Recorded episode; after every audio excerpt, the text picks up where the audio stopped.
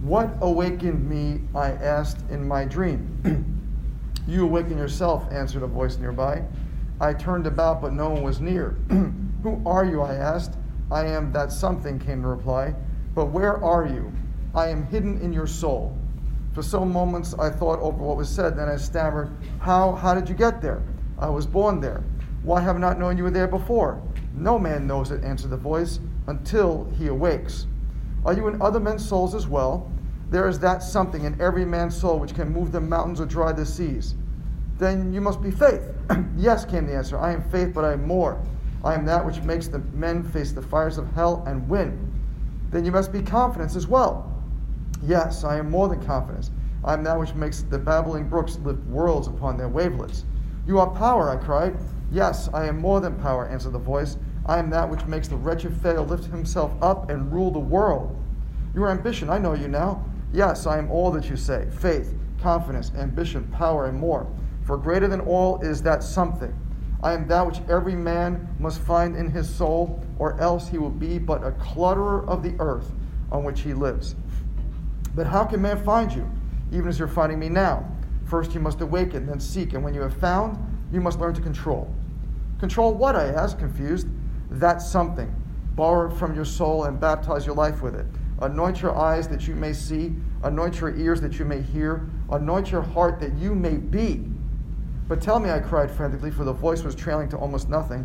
How can I do this? How? How? This is the secret, came the voice to me as a whisper of a gentle breeze. These words, I will. that was some of the opening lines to B.J. Palmer's Bigness of the Fellow Within from 1949.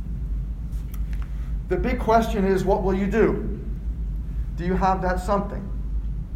Do you have that something? Or did you have that something? And over the course of you know 10 quarters uh, of schooling, you kind of lost that something. You're no longer feeling you know that something anymore.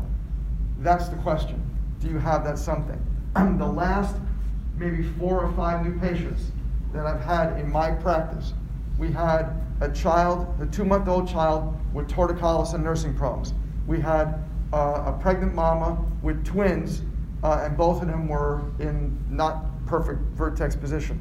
We had another pregnant mama who came, came in last night for her first adjustment, um, uh, and she's having all kinds of pain and stuff, and she's never been to a chiropractor before. That's pretty cool to have someone at 30 something weeks pregnant and never been to a chiropractor before, and this is her first experience. Like that, I'm, I'm digging that, right? Um, we had a child on the spectrum, a nonverbal child on the spectrum, and we had another child who's having, um, who's three years old, who's having walking difficulties. Every time they're walking, they're kind of turning, turn, turning their toes in and stuff.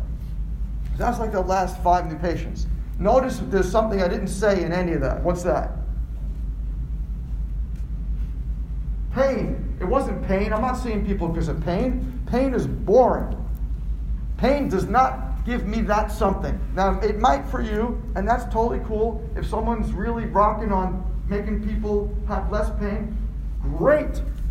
It's just not for me. Once again, like a, and I've said this before, it's not that I don't see patients in pain because a lot of times I'll see the moms and the dads of the kids who have pain because they're picking the kids up or whatever. So of course, of course, we're going to see that. but that's not my thing. That's not my jam. You know, my jam is seeing the pregnant mamas with issues, with the breech babies and the twins and the issues that come with pregnancy. My jam is seeing the babies who can't walk, who can't talk, who can't nurse, who are, have colic and reflux. That's my jam. My jam is seeing the kids with ear infections, the kids with autism, the kids with ADHD and learning disabilities. That's my jam. And to me, it's a much more fun practice. To me, when you have that kind of practice, there's an unlimited possibilities of that some things. Because I feel like, like he's saying here, you're all those things. Your faith, confidence, power, ambition, and more. there's something greater than all those things, right? It's, this isn't about money. I'm not doing this for the money. I make a lot of money, but I'm not doing this for the money. The money is a byproduct of what? Of service. Right? The more you serve, the more you'll make. and you guys have to really understand that. I know it's very scary right now. You guys are thinking, because I know I have four interns right now, and all of them is like, we have four interns that are graduating this quarter. So all of them are saying, oh my God, we're graduating, so we have to start making money right away. I'm like, why? We got to pay back those loans. That should not be the top priority in your brain. The loans will be paid back. All of them will be paid back. At some point or another, you're going to make enough money to pay those loans back. And even though you say, oh my God, $200,000 is a giant amount of money, I'm telling you it's not. In the long scheme of things, it's not. now, if you come from nothing like I did, and my parents, like, like I told you last week, were living in this little shell of an apartment, right? If you come from nothing, then $200,000 sounds like a lot of money. But I'm telling you, the grand scheme of things, it's not. In the grand scheme of things, your license is worth millions. I don't know how much I've made over the course of my chiropractic lifetime in 30 something years, but it's millions and millions and millions of dollars. So if you think about that amount of money, 200,000, it's really just a little itty bitty percentage. But you got to put this, in, in other words, in order to buy the ticket, to get in, this is the cost of the ticket. You guys get that?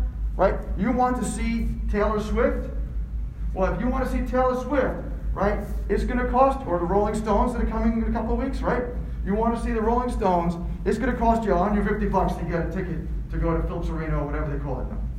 Right? That's just the way it is. It's the, uh, yeah, that's ridiculous. I shouldn't have to pay $150 to see Mick Jagger and those guys. Mick Jagger's like almost 100 years old. so what? That's how much it's going to cost. Right? Mick Jagger says, you know what? I am 75 years old. If I'm going to play in front of a giant packed arena, I'm going to like make a lot of money off it. I'm not going to charge $10 a ticket. I'm going to charge $150 for the nosebleed seats because I deserve that because I worked damn hard for the last 60 years playing for the Rolling Stones. Right? And he does deserve it. God bless this guy. How many other rockers are still alive and kicking this long after all the crazy stuff this guy must have done to himself? Right? So, but let's think about that chiropractor. You say $200,000, what a ripoff. No, it isn't. This is your ticket in.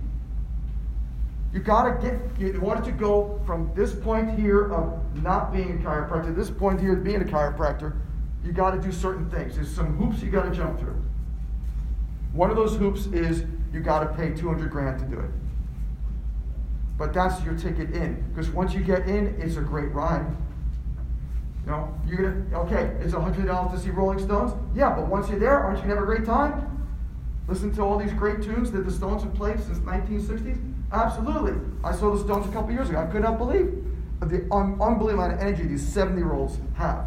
I want to be like that when I'm 70 something years old and have that amount of energy to play three straight hours, nonstop, no breaks, hardly taking any water. That was incredible. That was a great show. It was worth $150 per person for me and my wife to go. But that's the key is I had to pay the money to enjoy the benefits right? You want to enjoy the benefits. You want to have a practice of your dreams. Then you better start creating it and better stop stop being mad about the cost of what it's going to cost to get you there. Stop worrying about that. That's not the problem. Right? The most important thing you got to figure out is who do I want to be to those patients? That's what you got to figure out. What is your that something?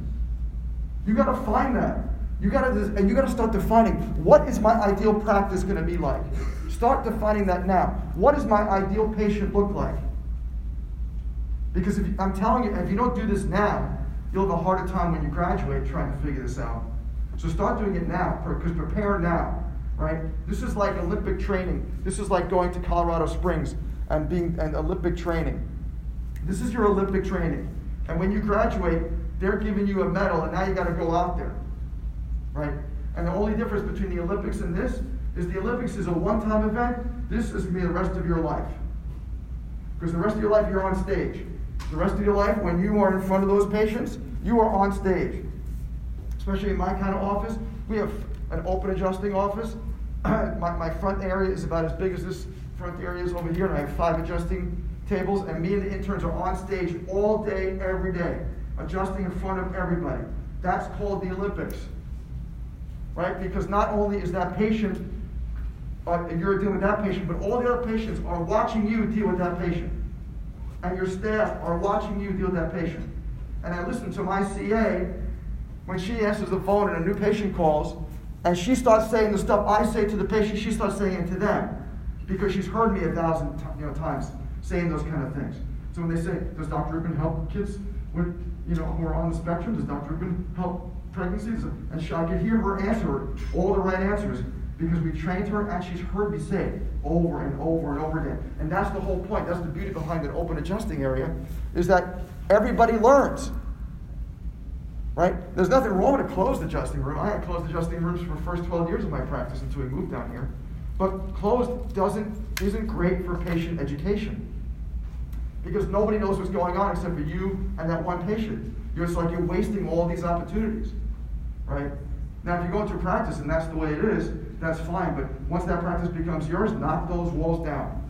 Right? When I first walked into this this new place, um, we were building it out, and I said, "This wall comes down, and this wall comes down, and this wall comes down." And the, the landlord was like, "What? Like, what kind of an office are you making?" I'm like, "I just want rooms around the perimeter of the, the place. I don't want anything in the middle. I want this big, giant, you know, 1,500 square foot open area right here in the middle so I can put these five benches there. And he's like, uh, okay. We're knocking walls down instead of putting walls up. We're, so you don't need doors and No, I don't need any of that stuff. This is all I want. I just want open, right? Because I want to see, I want the, the lay of the land. I want to watch myself, the interns. I see my front desk person over here. I want watch people come in and out of the front door. I want to see the whole thing, right? And if you're in my office, it looks like you're in a kindergarten. That's what most of my adult patients say. Because they're all these young kids running around, you know, having the greatest time because they love it. There's one little girl yesterday. This is, you want to know my that something? Here's my that something. There's one little girl yesterday. She comes in. This is her 10th adjustment because it's her first re-exam was yesterday. She opens up the front door. It's over there. She walks in. She, she's one year, she's two years old. She points to me and comes sprinting into my arms. And I pick her up like this and hold her. She gives me a little kiss. I'm like, this is why I do what I do. Right? I want these kids to be so enamored with everything that we do because it's so gentle and it's so loving and it's so specific and it's so helpful. This little girl, she can't verbalize, thank you so much, Dr. Rubin, because by since I've been getting adjusted, I'm sleeping better and my tummy is better and my nose is better and I'm not coughing as much and that supposed asthma thing I have seems to have gone away. She can't say that, but she knows somehow or other she goes to this dude and this dude touches certain areas and plays with me and tickles me, and somehow I'm feeling better. And even though her little two year old brain does not have a prefrontal cortex to put all that together in a logical fashion the way I just did, her little limbic system, her hippocampus, and her amygdala, and her basal ganglia say, This is good, this is good, this is good, this is good, this is good. Right? There's something about this, this person, this is good. Right? I have a child on the spectrum yesterday dad comes in and says to me, um, he said, we just got uh, every couple of months they have like a, a parent teacher conference, just like they do in, in a regular school. And kids uh, who go who are on the spectrum, they usually go to special schools or have special classes, and they have conferences too. And he said, this is the first time that he's gotten A's essentially on all the different things that he does. Now, this child is non speaking, he's minimally speaking, so he says just a few words. So we're not talking about he's taking tests the way other kids take and he's doing things. But on the, the task that he's been given, he's getting all A's. First time ever, he's eight, nine years old. And he sat up yesterday after his adjustment and he waved like this and he said, bye. That's my jam. That's my, that's something. That's why I do what I do. Because, and he looks me in the eyes. The dad, uh, dads of, and moms of kids on the spectrum always say, Your, my kid doesn't look people in the eyes. Yes, they do. Yes, they do. You just have to figure out how to get them to look in your eyes. You have to approach them on their level. You have to reach them on their plane, wherever they're at. He knows in his brain at eight years old, he knows, even though he cannot talk to me, and say, Thank you, Dr. Rubin. I know what you're doing is turning on different brain areas and you're reestablishing new patterns so that all the stuff that was working incorrectly, I'm rewiring. I was disconnected when I first met you and I'm getting more connected. He can't say that, right? But I know what's happening because I watch it. And I've watched this for years. And that's why I do what I do. And of course, even if you want to think about back pain, it's the same thing with back pain. It's just not as fun. Uh, but with back pain, you're rewiring them too. Right? You adjust them and they come in and say, oh God, every time I move it hurts. And you adjust them a couple of times and then they say, wow, it feels a lot better. Right? Well, it's because everything rewired. But it didn't just rewire here where you touched them. And that's what you got to tell them. Even if you're going to have a back pain practice, you got to tell them, I'm not rewiring your back, I'm rewiring your brain. This is all about the brain. Everything we do is about rewiring the brain. You can't touch a person without touching the brain. Every you, I, you can't even talk to a person without rewiring their brain. If someone comes in and they have a pain, you're like, I can't help you. If, and you watch their brains, their brains will be like, what? Like, and light up in certain areas. But if you say, oh yeah, we've seen this a million times before. Many times before. Like yesterday, this pregnant mama, she's she comes in and she's I said 30 something weeks pregnant, she's having all these issues.